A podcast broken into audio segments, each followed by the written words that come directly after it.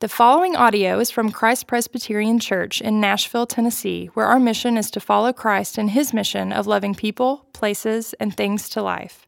For more information about Christ Presbyterian Church, please visit christpres.org. Um, at this time, I'm going to read today's scripture. This is from 2 Timothy 2 14 through 19. Remind them of these things and charge them before God not to quarrel about words, which does no good but only ruins the hearers. Do your best to present yourself to God as one approved, a worker who has no need to be ashamed, rightly handling the word of truth. But avoid irreverent babble, for it will lead people into more and more ungodliness, and their talk will spread like gangrene. Among them are Hymenaeus and Philetus, who have swerved from the truth, saying that the resurrection has already happened. They are upsetting the faith of some. But God's firm foundation stands, bearing this seal The Lord knows those who are his, and let everyone who names the name of the Lord depart from iniquity. 2 Timothy chapter 2, 22 through 23. So flee youthful passions and pursue righteousness, faith, love, and peace, along with those who call on the Lord from a pure heart. Have nothing to do with foolish ignorant controversies, you know that they breed quarrels. 2 Timothy chapter 3 verses 1 through 7. But understand this that in the last days there will come times of difficulty. For people will be lovers of self, lovers of money, proud, arrogant, abusive, disobedient to their parents, ungrateful, unholy, heartless, unappeasable, slanderous, without self control, brutal, not loving good, treacherous, reckless, swollen with conceit, lovers of pleasure rather than lovers of God, having the appearance of godliness but denying its power. Avoid such people, for among them are those who creep into households and capture weak women burdened with sins and led astray by various passions, always learning and never able to arrive at a knowledge of the truth. This is the word of the Lord. Praise be to Christ. Thank you, Mary Claire, and thank you, Hannah. That was awesome. Um, so good to see you again. Uh, if I missed uh, saying hello, my name is Stacy Croft. I'm the uh, lead pastor here uh, at Christ Pres Music Row, and I hope I get to meet you if I haven't already. Uh, I get to email. I know um, some of you have um, in emails are in the air right now about grabbing coffee or Zoom or something.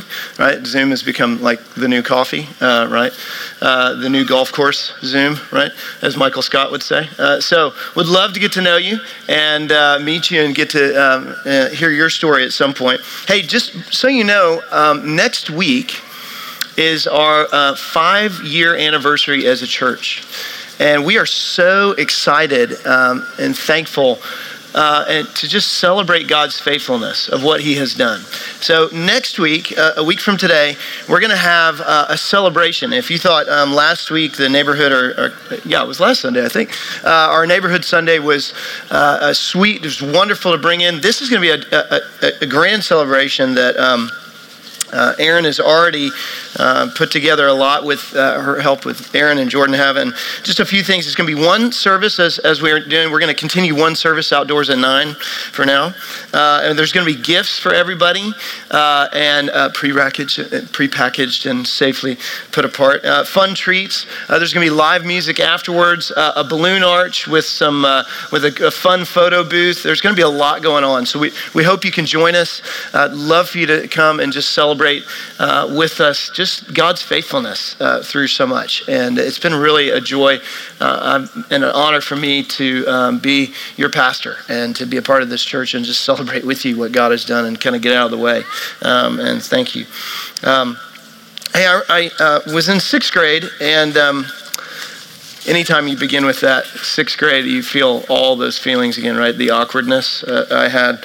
Um, and yes, it was. I remember going to one of my um, oh, what, what, it was like, I guess one of those dances, parties, something like that. And there was a cartoonist, speaking of, you know, balloon arches. There's one of those cartoonists where you could go and they draw a cartoon kind of, you know, of you. And I remember them drawing, and he was like, What do you like to do? I was like, I, I like playing football. And he was like, Okay. So he draws this profile of me. And um, I remember him sketching it out and those kind of things. And he makes this football bounce off my head and he writes, you know, my name, Stacy, a terror on the field, you know, and helmet here and pads here. But I remember looking at my face and going, is is that really what my nose looks like? Like, is it that smashed in and like curved up? And do my eyes really look, I don't look like that. Like, and I, I, know it's still at my, I don't know if my parents kept it for this reason, but it's still at my parents' house. I remember seeing it uh, a few months ago when we went to visit and I'm going, oh, what a horrible thing. And uh, yeah, I don't know if you've ever had one of those before because what they do, right, is they, they find a couple features. They draw, you know, something, but they find a couple features of you and they just really kind of like exacerbate them. And so you're just faced with like, oh, my ears, my nose, my eye, my hair. What is wrong with me? Um, I remember even listening to this uh, every now and then I'll listen to This American Life. It's an interesting podcast, and usually the introduction is uh, really kind of funny. One was, Is this really what I look like? And it was all about that. It was all about people who make comments to you face to face or maybe a stranger about some part of you, and you just are like, Really? My neck looks that way? You know, those kind of things. But I, I, I'll tell you, that is exactly the picture, though, of what it means for us when we have someone in mind that we like to tear down.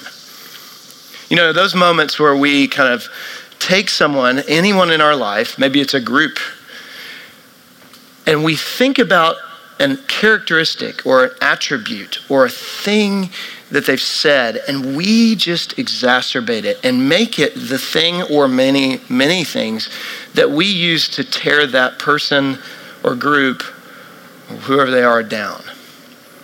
You know, to the degree that we do that. And that's, that's actually the beautiful picture of what it means. A beautiful, not meaning beautiful like great, but like exact picture of how we tear people down. Isn't that what we do so well on Instagram? We're looking on our grid. We see those people that we kind of maybe have that kind of uh, don't know relationship with. Even if we are close to them, we find that thing in their picture and we just grind in our head. What is that thing, event, part of them, character flaw that we just want to continue to blow up so that we can continue to tear down?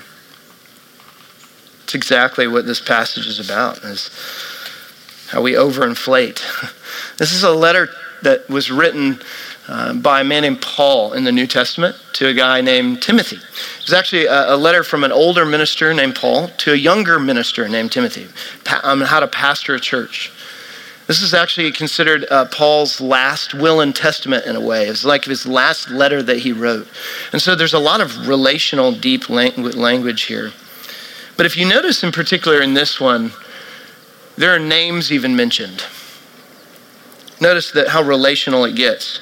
Among them are Hymenaeus and Philetus. Uh, it talks about the workers not be ashamed, but uh, the relation, flee youthful passions. There's this deep relational language in this. It's not like some rudimentary theological book, it's very written relational letter. And here's why because when we typically inflate or overinflate the characteristics of someone that we want to tear down, isn't that what we want to do? We want to move them over here so we don't have to have that much relational capital with them because so, it makes it easier for us to destroy them.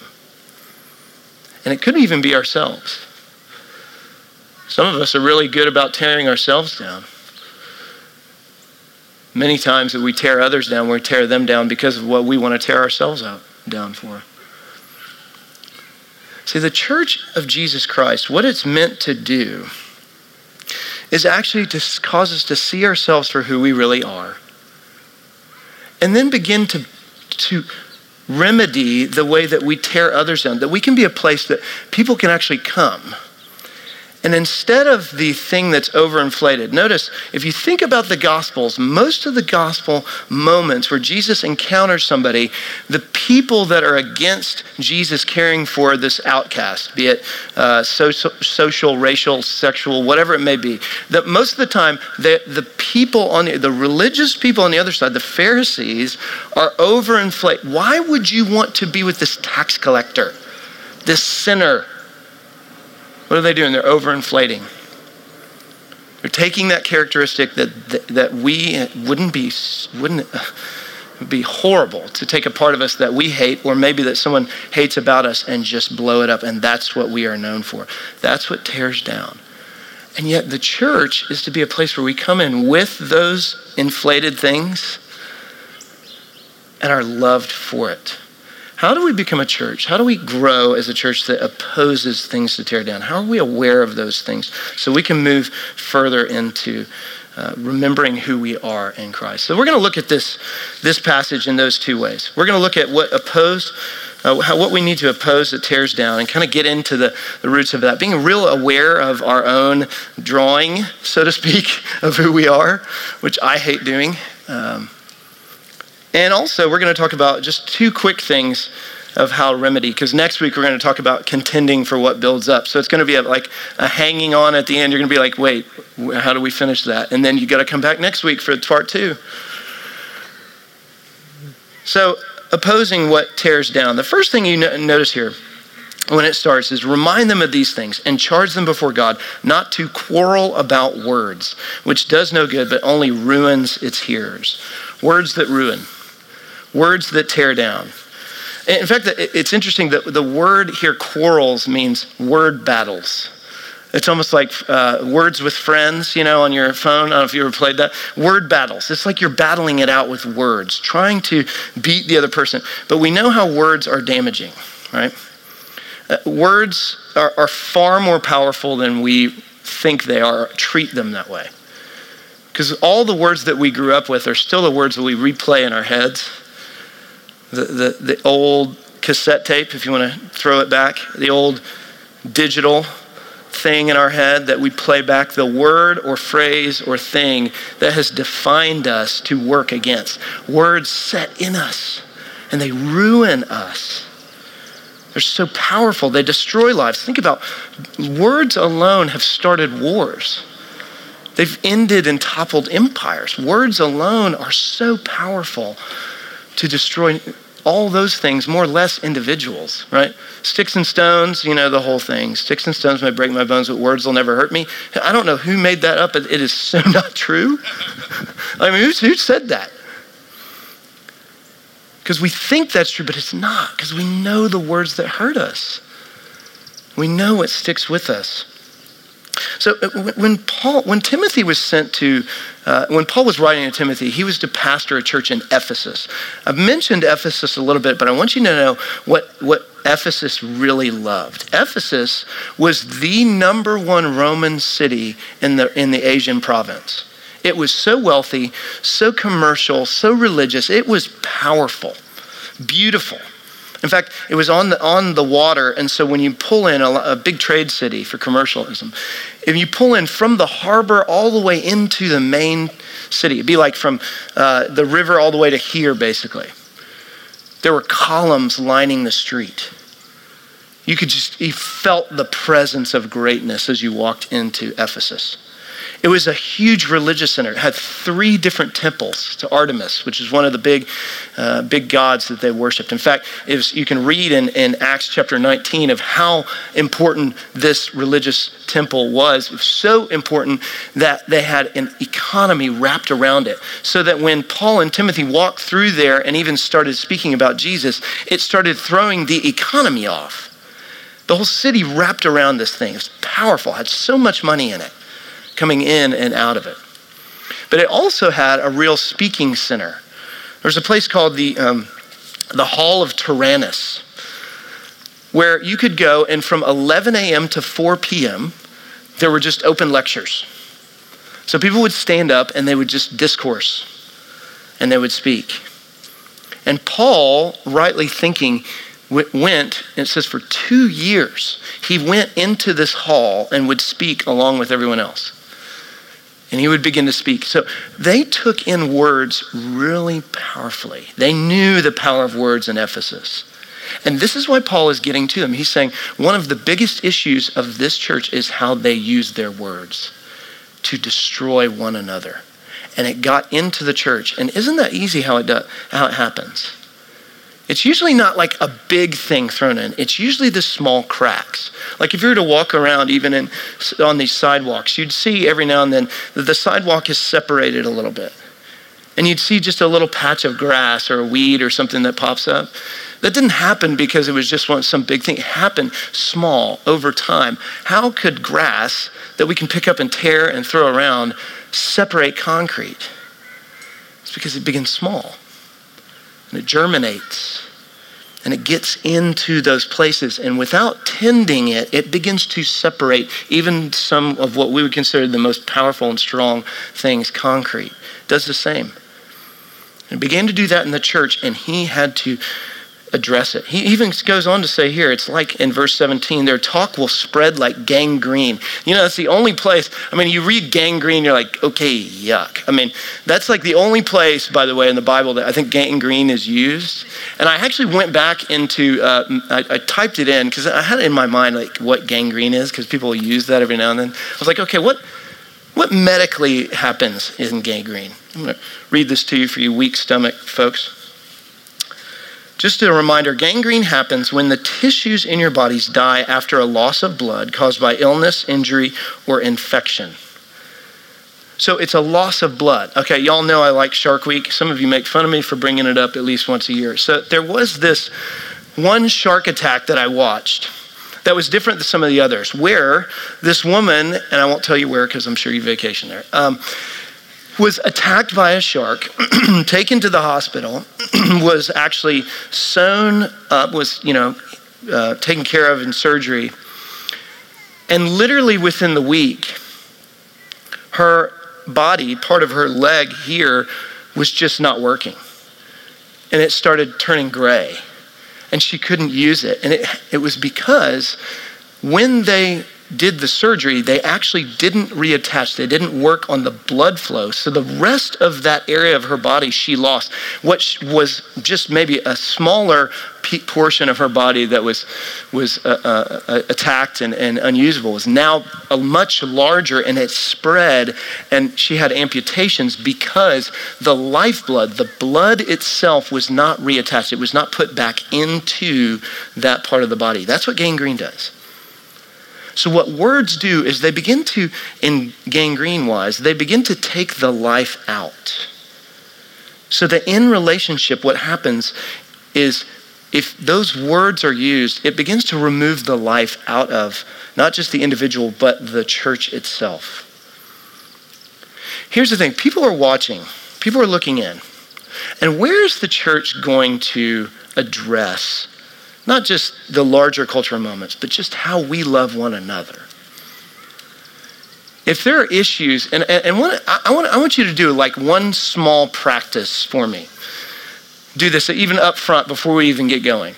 I want you to think of the person, the group, or whatever it is that you love to over characterize in your, in your life. I want you to get that person in your head. I want you to think about them. I want you to get that group in your mind that you just, every time you hear the name of this group, that it just, something comes in your head and you just want to put them in their place. Or just kind of shake your head or roll your eyes. Do you have that in your head? I got mine. Because I'm not by my, you're not alone in this. What are we doing with those people or those groups? How are we taking the life out of what has been given life to us in the good news of the gospel? Words that are what? Good in light of the bad. Good news is spoken over us in light of the bad news that we believe. Is it that good? That it could come in and transform a body, right? This is why, it's, how, how interesting is this? That the church is called the body. This is not a, a joke that he uses gangrene that could destroy the body. What destroys a church? It's those little ways of taking the life. And the good news brings it in. How are we speaking good news to one another? Continuing to speak that, to bring in the character. You know, the next thing he says here, though, is he says this about controversies. Verse 23, he says, have nothing to do with foolish, ignorant controversies. You know that they breed quarrels. It's not just false words, it's false truths. I know that a big phrase right now, many of you may even use it, sorry, is my truth your truth? People use that a lot today. There's been a lot of talk about even using that phrase, how, how helpful it can be. I don't want to uh, uh, uh, necessarily talk bad about it. I think what we're typically doing when we use that line is we're trying to say, This is my point of view. When we say my truth, your truth, what we're typically doing is beginning to separate the fact that there is something that is a mooring for us to come to. So you have your truth, I have my truth. That separates more than it does unite. And so what Paul does here is interesting. He, he uses the word foolish and ignorant is no small thing. He, he's talking about what foolishness really is. Uh, one of the things that's out right now, I saw I read an article not too long about this, uh, about the change in news and what news is like. It's not hard for many of us to understand it. An article about that, that news has changed, you know, clickbait and those kind of things that really capture us and, and give us uh, false ideas of maybe we read a couple lines and feel as though we're experts on things. But that, that what used to be considered, te- this article was talking about telling the news or reporting the news, has become moved from that to buying readers. So essentially, news now has gone out in order to buy or capture you. Rather than saying, hey, here's something you need to know, it's, hey, we, we want you. Because isn't that what clickbait typically is? Isn't that what m- so much of news is? In fact, there was a there was a clickbait um, uh, joke played. Uh, gosh, it was couple years ago. Uh, it, was, it said, "Hey, click here to read about." And it was some massive political headline, and it got thousands of clicks. And what it did when it went to this, it said, "You clicked here because you thought this. This is actually not true at all." And this says that maybe you might want to think about what you click on when you go on the internet. Isn't that what we typically do? I know I do it. We all have our little news thing on our iPhone or whatever phone you have that reports the news, and it gives us the same circles, the same articles, the same viewpoint that we typically have, right? Believing experts often say that we as a culture, more than ever before, read very little content and believe that we're higher experts on things. That's us as a culture. Because we like the, the tidbits, we like the clickbait. And what it's created so much is so much that's bolstered our own view and it's insulated us into little digital tribes, as they say. How do we begin to, how do we begin to look at what that really means? It's interesting. When he says foolish and ignorant, there are a number of ways that that's used in the Bible, particularly in Hebrews. You know, Proverbs talks about what's wise and what's foolish. Number of ways that f- the word fool is used. You can say, what kind of f- foolishness is this? This is the one that's called e will. It's called a, a, stupidity or a stubbornness. In other words, this is the kind of people that when, uh, and you all know this, when your mom said, hey, you really need to do this, you're like, yeah, mom, I got it. That's this kind of foolishness. Yeah, I know. Don't we all feel that way? Not just with our moms, maybe with a spouse, maybe with a friend, a coworker, the people that we want to bolster our opinion on. And look, he even draws out two people, Hymenaeus and Philetus.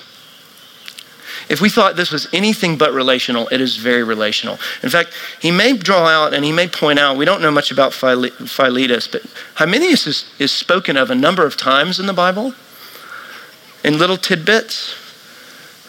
And Paul seems to go back to this person over and over to try and correct them to say you're swerving because they're upsetting people by saying the resurrection hasn't happened. They're taking everything about the, the, the full tenet of the gospel, the good news that Jesus lived, died, and rose again. It's saying the resurrection hasn't happened. What he's saying is not Jesus' resurrection, or already happened, sorry, that the resurrection has already happened. He's saying, okay, Jesus raised from the dead. He's not talking about that. He's talking about when Jesus comes again, that those who are followers of him are going to rise again. And so to them, all the hearers, Hymenaeus and Philetus, are saying, You missed it. So sorry. You know, when we come to the table and you hear us say, Proclaim the Lord's death until he comes again, when we say that, they're saying, Oh, he's come again and everybody else is resurrected. We got to kind of work harder. You see what that does? You can be a Christian, you can do that, but, uh, but you, you kind of missed out on the reality of what's happening. They're taking the truth and, and twisting it. And they're ruining the faith. They're taking it and they're, and they're destroying people by that. Imagine if we were to miss out on what God has done. See, nobody knows when, when Jesus is going to return, and nobody knows when how that's. Eh, we know uh, by a lot of things how we will raise again from the dead. I know that's even a crazy thing. I was reading, I was listening to a sermon by one of my favorite people, Brian Habig, and he was saying he was at a coffee shop talking to somebody, and he was talking about resurrection and last days, and uh, over the the person's shoulder that he was talking to, he saw somebody, he could tell they were listening in on their conversation, and they were raising their cup to their mouth to drink, and they just stopped and jerked after he said, We're going to raise again from the dead. And they're almost as if to say, Wait, are you serious about that? Like, people think this way? See, what hope do we have if we don't have a hope that is put into someone else? And how hard would it be? Wouldn't it ruin your faith? Ruin the truth if you were to hear, nah, you, you missed out. You got to work a little harder. You got to get there. You'll get there. Because, see, at the heart of this isn't just words, it's the well where it comes out of. Chapter 3, verses 1 through 7 talks all about this. It's not just the false words or the false truth, it's the false loves. It says, But understand this in the last day there will come times of difficulty, for people will be lovers of self. And then Paul gives this litany of things, which we don't have time to go into. It would be a great study. Good thing for us to read together this week, right? You're like, great, thanks. It's encouraging. But we need to be aware of it, right? What are the, look, talk about the characterizations of being drawn out, right? These, these significant things. He's talking about lover of self. And this is what he's getting at. He's saying there's a difference between loving self and loving God. Isn't it out of the well of the heart where all the, the tongue, being the bucket, draws out all the language that we speak? Isn't that where it comes from? What do we really love? What do we really care about? Do we love ourselves or do we do love the Lord? And how do we see that? This is a good list for us to go, hey, I need to, I need to look at my characterization, not only of everyone else and say, they're this, they're that, but myself. Turn the mirror on myself. I love how Martin Luther, the reformer, said this in uh, the 16th century. He said, if we doubt or do not believe that God is gracious to us and is pleased with us, or if we presumptuously expect to please him only through and after our works, then it is all pure deception outwardly, honoring God. Notice, remember what he says here, like fake godliness here. Remember this? Those who have appearance of godliness. Martin Luther goes on to say, he says, but then uh, expect presumptuously uh, expect to please him only through or after our works then it is all pure deception outwardly honoring god but inwardly setting up self as a false savior. This is where idolatry comes from. And it's not just little things in the Bible you think of like little tokens. But what is anything? It was through those which we made self. It's through idolatry that you, you, you think you can make yourself something. See, anything, you can make anything an idol. But really, what an idol does is it curves your love back in on yourself. Notice some of these things in here are things twisted, right? Lovers of money. Well, money's a good thing. But we, how much we love that? How much do we reorder who's that? And what is interesting that Tim Keller said that um, he calls idols pickpockets.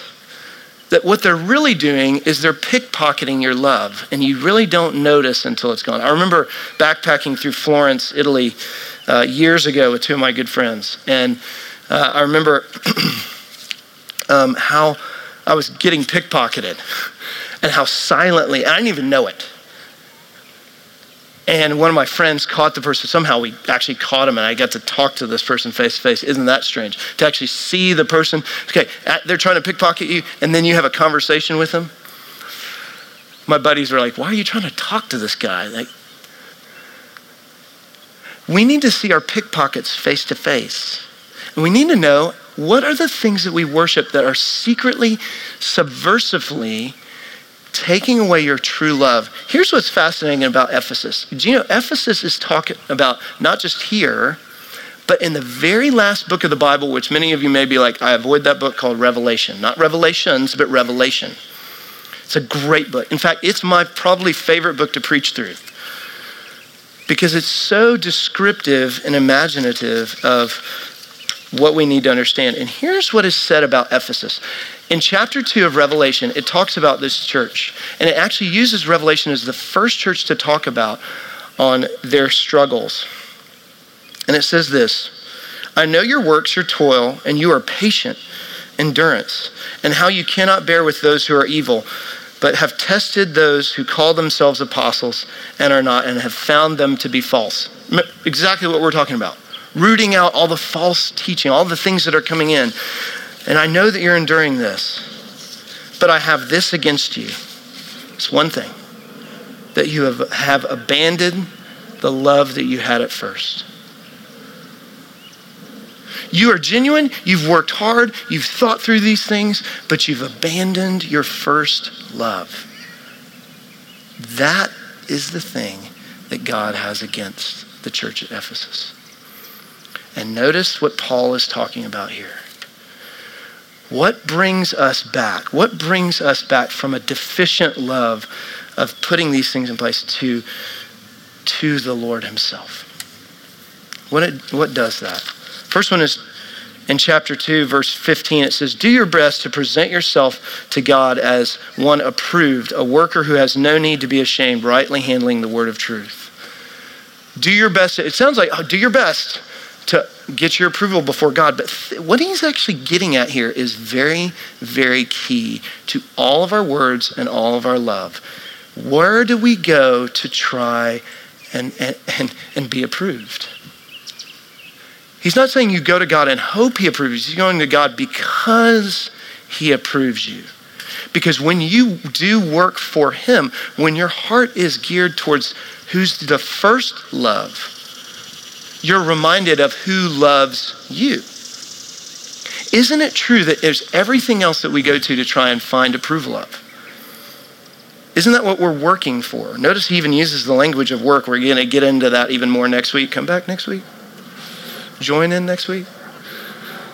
But the approval, right? We, we, we want someone to give us that approval. We want, we long for it in every way, vocationally, socially, every way.